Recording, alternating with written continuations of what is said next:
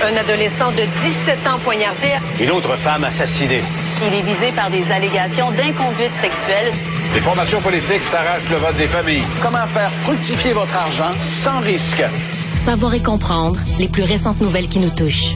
Tout savoir en 24 minutes. Avec Alexandre Morin-Villouellette et Mario Dumont.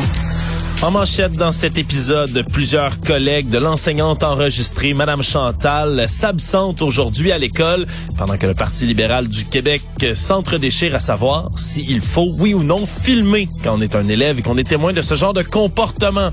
Les postes de police chinois en sol canadien ont été fermés, assure Ottawa. Serre de Virginie, Québec permettra la chasse à l'arc et à l'arbalète dans les parcs nationaux. Et Donald Trump enregistre des profits pour son application Truth Social de seulement 200 dollars. Tout savoir en 24 minutes. Tout savoir en 24 minutes. Bienvenue à Tout savoir en 24 minutes. Bonjour Mario. Bonjour. Alors ça continue toujours euh, cette saga des professeurs parce qu'on peut plus dire la professeure, maintenant on parle des professeurs ouais. qui pètent les plombs dans les classes, qui se font enregistrer par leurs étudiants ou leurs élèves. Tout ça a occupé beaucoup d'attention médiatique cette semaine et là on apprend plusieurs nouvelles aujourd'hui. Tout premièrement, selon des parents et des enfants qui ont parlé à nos collègues de TVA Nouvelles, semble-t-il que des collègues de Madame Chantal, l'enseignante de l'école des grands vents à Sainte-Marthe-sur-le-Lac qui aurait hurlé après ses élèves. Eh bien, il y a plusieurs de ses collègues qui sont absents aujourd'hui à l'école. Du côté du Centre des services scolaires des Mille-Îles, on affirme que toutes les absences ont été comblées en bonne et due forme. Mais tout de même, il y a des parents qui trouvent que c'est troublant comme phénomène de voir d'autres enseignants s'absenter par la suite. Je crois ça que l'école est en crise. Bon, on a des rumeurs qu'il y a des enseignants qui auraient été menacés. Ça, je trouve ça malheureux. De l'autre côté, euh, on, a, on a suspendu le, le directeur cette semaine. Je veux pas empirer son cas. Là. Il doit pas passer une belle semaine. Je veux pas être plus dur avec lui, mais excuse-moi, il y a une responsabilité là-dedans. là. On a, le laisser aller à un prix. Puis il y a eu un prix pour les enfants durant toutes les semaines où ils ont vécu cette, euh, c'est- c'est- c'est- Cette situation-là, là. cette intimidation, cette atmosphère dans la classe. Mais là, ben, t'es dans les dommages collatéraux de, de cette semaine, ça a comme été un accident, un crash. Puis là, ben, t'es dans des dommages collatéraux des lendemains de ça. Euh, je suis très malheureux pour les enseignants qui, qui, qui sont pas du tout mêlés à ça. En même temps, j'ai une petite pointe de pensée, sans méchanceté, pour les enseignants qui ont, qui ont peut-être rien dit, là. Ouais, qui rien qui dit, à côté. Qui ont, qui ont laissé passer. Bon, je, je crois comprendre qu'il y en a qui ont porté plainte. Eux, pour eux, c'est vraiment frustrant parce qu'ils disent, nous, on avait, on avait envoyé les signaux d'alarme puis nos boss ont rien fait. Mais il n'y a pas de doute que ça doit être un traumatisme dans cette école-là cette semaine. D'abord, de vivre ça. Euh, la réunion de parents, quand même, où ça a brassé beaucoup de tensions. Plus le fait de se retrouver, qu'on le veuille ou non, le centre d'attention de tous les médias du Québec. C'est pas, c'est pas une belle semaine. Ouais. C'est un peu le prix de la, le prix du laisser-aller. Ouais, puis pour ce qui est des menaces aussi, il faut faire attention. L'appel au public, au travers de tout ça, il y a, en- selon nos informations, une autre enseignante qui s'appelle Chantal aussi dans l'école, qui est pas la Madame Chantal, qui est Une autre Madame ça. Chantal. Exact, qui elle n'a rien à voir avec cette histoire-là, du moins de ce qu'on sache. Et je rappelle, il y a quatre plaintes qui sont déposées à la police, là, une pour intimidation, trois pour voie de fait, là, qui sont déposées, qui vont être étudiées, enquêtées par la police. Donc laissez là les autorités faire leur travail dans ces dossiers-là. Ce qui nous amène au niveau politique, toujours dans cette histoire des enseignants qui pètent les plombs. Mais on a eu une confusion au sein du Parti libéral du Québec parce que plus tôt dans la journée, on a eu tour à tour là, deux députés en mêlée presse. On a la députée libérale Madoua Nika Cadet ainsi que son collègue Frédéric Beauchemin qui, eux, ont parlé là, d'un omerta dans le milieu de l'enseignement et demandaient d'y mettre fin en utilisant toutes les manières possibles. Par la suite, lui, M. Beauchemin, poursuivant en disant on peut pas empêcher les jeunes de faire ce qu'ils veulent. S'ils veulent enregistrer les enseignants avec leur téléphone, on peut pas contrôler tout le temps leurs gestes. Et tout ça semblait, si on veut... Parce qu'il y a comme une nuance entre d'accepter qu'à un endroit, un Saint-Roch de la Chigan, un jeune excédé est enregistré, mais de, que des élus encouragent un enregistrement généralisé des, des profs, là, où euh, c'est une autre affaire. Là. Oui, absolument. Et donc, ça, on a dû faire du rattrapage chez les libéraux. On a dû faire du rattrapage sur la députée Marois Risky, qui est la, la principale critique en matière justement d'éducation, qui a dû exprimer son désaccord sur Twitter en disant je veux pas que les parents commencent à envoyer des enregistrements dans les écoles, qu'on entre des caméras à l'intérieur des salles de classe. D'ailleurs, elle a cité, euh, elle a cité l'avoir dit en entrevue avec Benoît Benoît Dutrissac, dans son message Twitter. Ici à Cube Radio. Oui, ici à Cube Radio, de l'avoir mentionné dès sa première entrevue sur le sujet, qu'elle encourageait pas, qu'elle encourageait pas l'enregistrement généralisé de ce qui se passait dans les classes. Oui, puis pour les autres oppositions, évidemment, on est embarqué dans, dans le même genre de, de, de travail. Le Ruba Gazal, député de Québec solidaire, elle, qui dit que quand c'est surtout qu'il faut qu'il y ait des agissements par la suite, que c'est bien beau que les élèves s'expriment, ils sont pas obligés de filmer s'ils s'expriment, c'est qu'il faut qu'il y ait par la suite un travail qui soit fait, puis c'est le patron qui doit agir, on doit pas attendre qu'il y ait des parents qui viennent voir des médias comme ici à Cube Radio nous porter des enregistrements comme ça parce qu'il n'y a pas d'agissement qui se fait dans ce genre de dossier-là. Donc, on estimait également du côté du Parti québécois que c'est très problématique d'en venir à filmer un enseignant. Chose certaine, Mario, euh, ça a rebardé toute la semaine de, dans ce dossier. absolument. Puis on n'est jamais exclu de voir d'autres cas également le refaire surface dans les médias. La Gendarmerie royale du Canada aurait fermé tous les postes de police chinois qui ont été établis ici au Canada. C'est ce qu'on a appris aujourd'hui là devant le comité parlementaire qui se penche sur l'ingérence étrangère dans les élections fédérales de la bouche du ministre de la Sécurité publique lui-même, Marco Mendicino, qui répondait à certaines questions des oppositions et qui a fini par avouer comme ça, sans tambour ni trompette, qu'au Québec, en Ontario et en Colombie-Britannique, entre autres, on a fermé les postes de police chinois. Je rappelle, ces fameux postes de police, c'est des établissements qui ont des liens la plupart du temps avec le gouvernement communiste chinois, pour lesquels on, on utilise, on les pour toutes sortes de manœuvres d'intimidation auprès des membres de la diaspora sur- chinoise. surveillance et intimidation des citoyens d'origine chinoise là, qui sont dans leur secteur géographique. là. incitation à voter pour un candidat ou autre, vraiment faire de l'ingérence à toutes sortes de niveaux. Et on a confirmé là, par la suite euh, à la presse que deux postes de police chinois au Québec qui sont apparus sur le radar de la GRC ont été récemment fermés, on se souviendra. Mais quand on dit fermé, étant donné qu'ils sont comme euh, camouflés ou enrobés dans un organisme communautaire, est-ce qu'on a comme, excuse-moi l'expression, mais fermé à shop complètement, je sais pas, ou est-ce qu'on s'assure, parce qu'il semblait avoir un organisme qui jouait d'autres rôles, ou bien qu'on s'est rendu compte que c'était juste une façade puis qu'il n'y avait pas l'autre rôle communautaire à jamais existé. C'est ça qui est pas très clair dans cette histoire-là, est-ce qu'ils ont, Mario. est-ce qu'ils ont vraiment tout fermé, là, complètement peut-être? on a été avare de détails. là. Ce qu'on dit, c'est qu'ils ont été fermés, là, ceux qui existent. Je rappelle, là, le- leur façade, c'est le Centre Sino-Québec de la Rive-Sud, à Brossard. L'autre, c'est le service de la famille chinoise dans le- du Grand Montréal. C'était les deux établissements qui étaient vraiment Parce visés. disait de donner là, du soutien familial, de l'aide à la recherche d'emploi, toutes sortes de services qui pourraient, sur le plan communautaire, être tout à fait légitimes. Absolument, surtout que c'est pas des endroits qui figuraient sur la liste des postes de police chinois officiels qui avaient été publiés par l'ONG espagnole, le Safeguard Defenders, qui avait recensé, si on veut, tous ces postes, ce qui fait pas euh, en sorte que ça pouvait ne pas être un, un poste de police chinois, bien loin de là.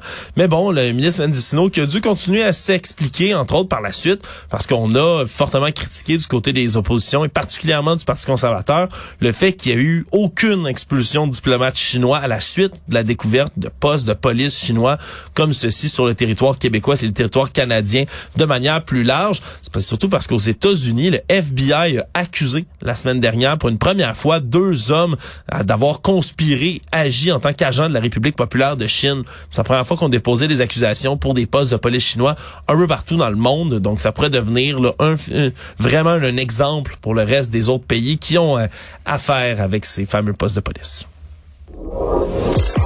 Actualité. Tout savoir en 24 minutes. Je sais pas où tu prévoyais passer tes vacances d'été, Mario, mais peut-être que tu voudras emporter une arbalète ou un arc ça. et des flèches ça. dans pas ton chasseur, sac. moi. Pas chasseur, mais Non. pour ceux qui le sont, mais peut-être serez-vous Une invités. nouvelle, euh, nouvelle zone de chasse, les parcs nationaux. Les parcs nationaux du Québec, c'est le ministre de l'Environnement, Benoît Charette, aujourd'hui, qui a parlé d'étudier cette nouvelle option-là, là, de permettre la chasse à l'arc à flèche et à l'arbalète pour abattre les cerfs de Virginie dans les parcs nationaux. Faut comprendre, dans un parc national, habituellement, il n'y en a, pas de chasse. Il n'y a par pas de chasse. définition. Ce serait donc une modification là, qui devrait être faite au niveau réglementaire pour pouvoir justement aller à la chasse dans les parcs nationaux. Pas la chasse à n'importe quoi, vraiment les cerfs de Virginie, parce qu'ils sont en surpopulation dans plusieurs parcs nationaux au Québec. Ils sont en surpopulation à peu près dans la moitié des régions où il y en a. Il y a des régions qui n'ont pas de serre de Virginie, mais dans les régions où ce sont des habitats, puis dans tout le sud du Québec essentiellement, la Montérégie, Montérégie, c'est l'épicentre. Montérégie, canton de l'Est, mais même en allant un peu plus vers l'Est, il y a beaucoup, beaucoup de chevreuils. Ouais, puis dans les parcs nationaux, ça déborde. On a les exemples qui ont été repris beaucoup là dans Ben, les, les deux, les deux plus proches, Saint-Bruno. Saint-Bruno puis le parc des îles de Boucherville. Parc des îles. Ça fait des années, là, moi, pour avoir habité à Boucherville, là, c'est fait des années qu'il y a des problèmes de chevreuils qui traversent les glaces, qui viennent de l'autre côté du fleuve à Boucherville manger les headsets de tout le monde qui habite en face de l'eau. Bref, c'est des problèmes qui, qui durent depuis des années. Et là, on a décidé d'agir, donc de permettre de certaines autorisations, certains permis temporaires à des chasseurs. parce que souvent, quand ils sortent, exemple au parc du Mont-Saint-Bruno, ils sortent de plus en plus, les gens dans la ville de Saint-Bruno en voient. Mais parce qu'ils sortent parce qu'il n'y a plus rien à manger dans le parc. Ils ont déjà détruit la ils ont déjà détruit la végétation du parc national quand ils vont manger sur les terrains des résidents là. Ouais, parce qu'ils ont plus de prédateurs naturels ces animaux-là, les cerfs de Virginie, il y a plus de meutes de loups, de coyotes, d'ours, nommez-les qui viennent chasser, manger ces animaux-là dans la nature, où il y en a de moins en moins, disons. Ce qui fait que les cheptels augmentent de manière exponentielle et on se retrouve avec ben, une surpopulation qui mène à la Le plus famine. gros prédateur, là, c'est l'accident d'auto.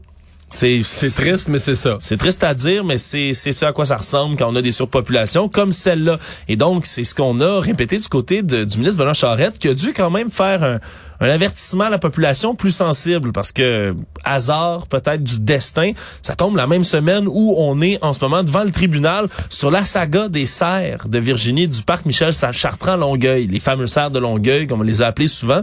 Ça tombe la même semaine, exactement. Et donc, on a dû faire un Mais avertissement. moi, j'ai peut-être une proposition, c'est qu'on devrait, on devrait pas laisser ça, ça engorge trop les tribunaux réguliers. On devrait avoir le tribunal du cerf. Le tribunal du cerf, précisément. Pas les autres animaux, juste non, non, pour le gérer tribunal du cerf. euh, on crée, euh, ministre Jolin Barrette, tu crées un tribunal du cerf. le ministre du cerf.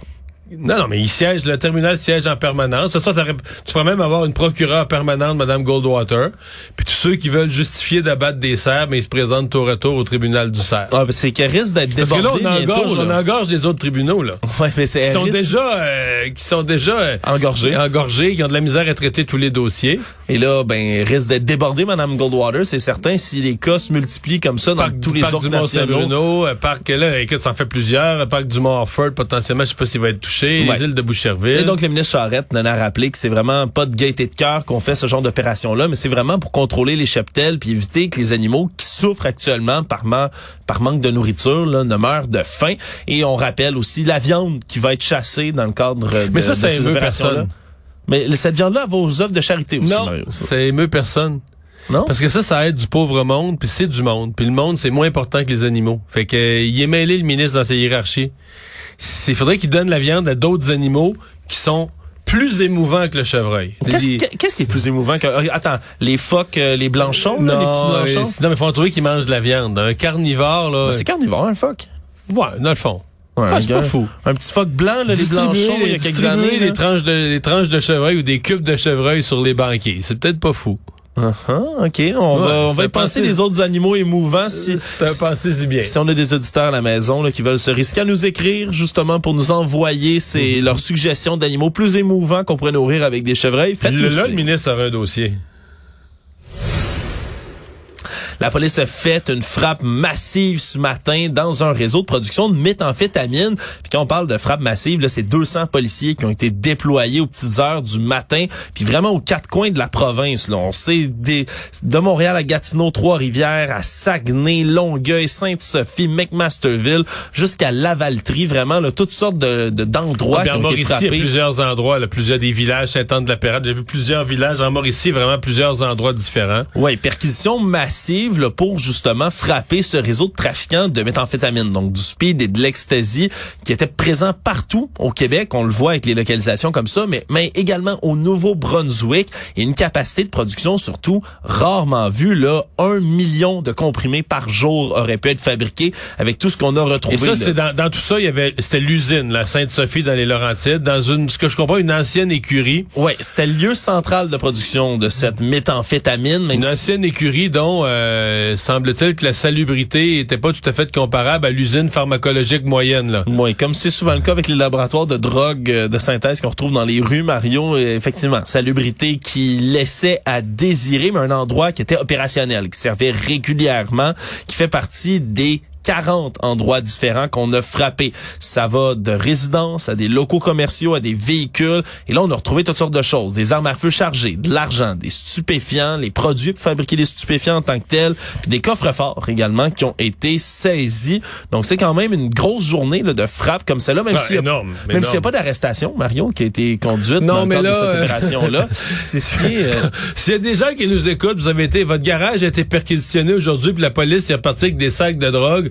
Soyez inquiets. Oui, c'est Ay- ça. Ayez déjà, ayez déjà le numéro d'un bon avocat dans votre selle. Ça pourrait vous servir au cours des prochaines semaines. Oui, ça pourrait que vous vous fassiez appeler là, pour, euh, pour comparaître Ouais. dans cette affaire et pas comme témoin seulement. Alors au total, c'est quand même le plus de 800 000 comprimés qui ont été saisis. Mais Moi, c'est ça qui me fait capoter, c'est la capacité de production. On parle de plusieurs centaines de milliers de comprimés par jour, mais tu dis, OK, ils les produisent pas pour des fins décoratives. Là. non, puis ils nourrissaient plusieurs réseaux de trafiquants. Non, mais ce c'est qu'ils s'en consomment. C'est fou, là, ils s'en consomment, ils s'en consomment. C'est Ouais, ouais, inimaginable. ça, ça, ça, ça permet quand même de calculer un peu le, où jusqu'où ça peut disparaître. Là, puis c'est des petits comprimés. là, tu sais, c'est disons des kilos Des et des kilos et des kilos de drogue. C'est peut-être que c'est plus difficile à, à dissimuler, mais là des pilules, des, milliers, ça rentre dans un gros sac, par exemple. Donc on, avait vraiment une capacité de production importante. Puis on a trouvé aussi de la méthamphétamine pure, de la cocaïne, 150 000 dollars en argent canadien, dizaines d'armes à feu également.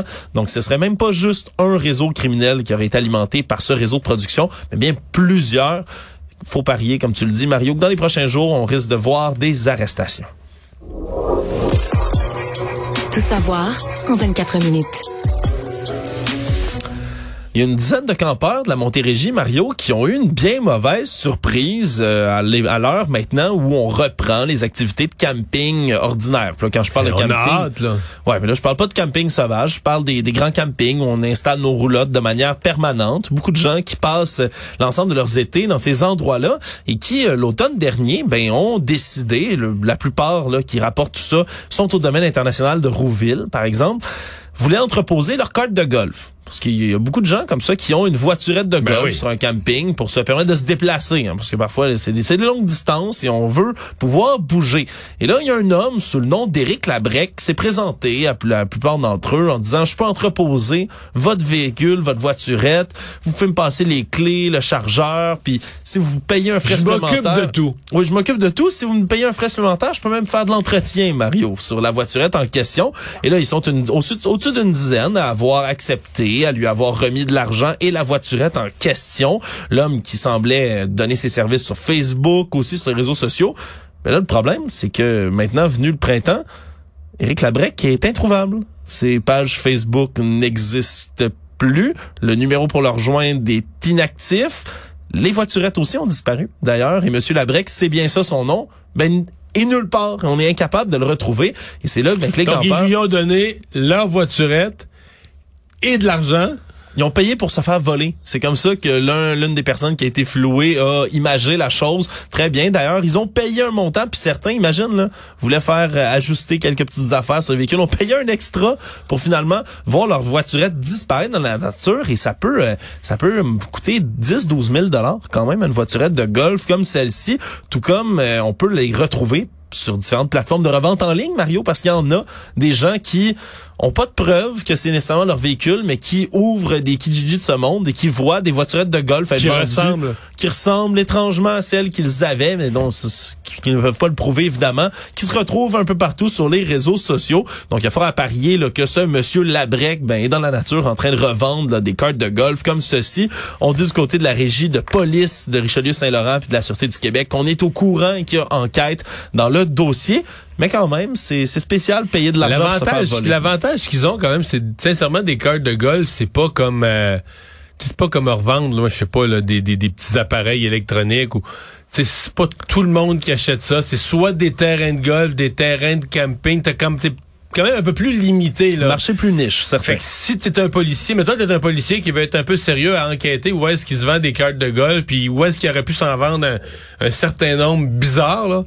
À mon avis, c'est enquêtable. Alors que c'est un certain cas de petits objets électroniques, des portables, n'importe quoi de là la revente. Écoute, c'est comme tout chercher une aiguille dans une botte de foin. Là. Le corps qui avait été retrouvé mercredi après-midi tout près du Mont Fortin dans l'arrondissement de Jonquière à Saguenay est bel et bien celui de Vicky Gagnon, femme de 39 ans dont la disparition avait été déclarée dans les heures juste avant la découverte du corps. Pour l'instant, on connaît pas les circonstances du décès, mais son corps a été transporté jusqu'au laboratoire des sciences judiciaires et de médecine légale de Montréal pour analyse. Donc, s'il s'agit bien d'un meurtre, de l'hypothèse d'un meurtre, l'enquête va être transférée à la Sûreté du Québec. On attend pour l'instant plus de détails. Économie.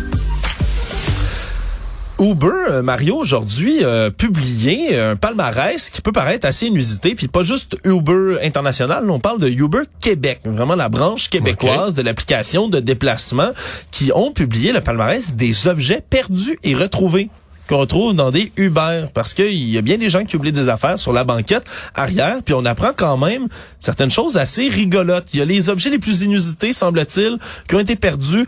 Il y a un tabouret blanc qui a été oublié sur une banquette. Quelqu'un a oublié un tabouret dans le Uber.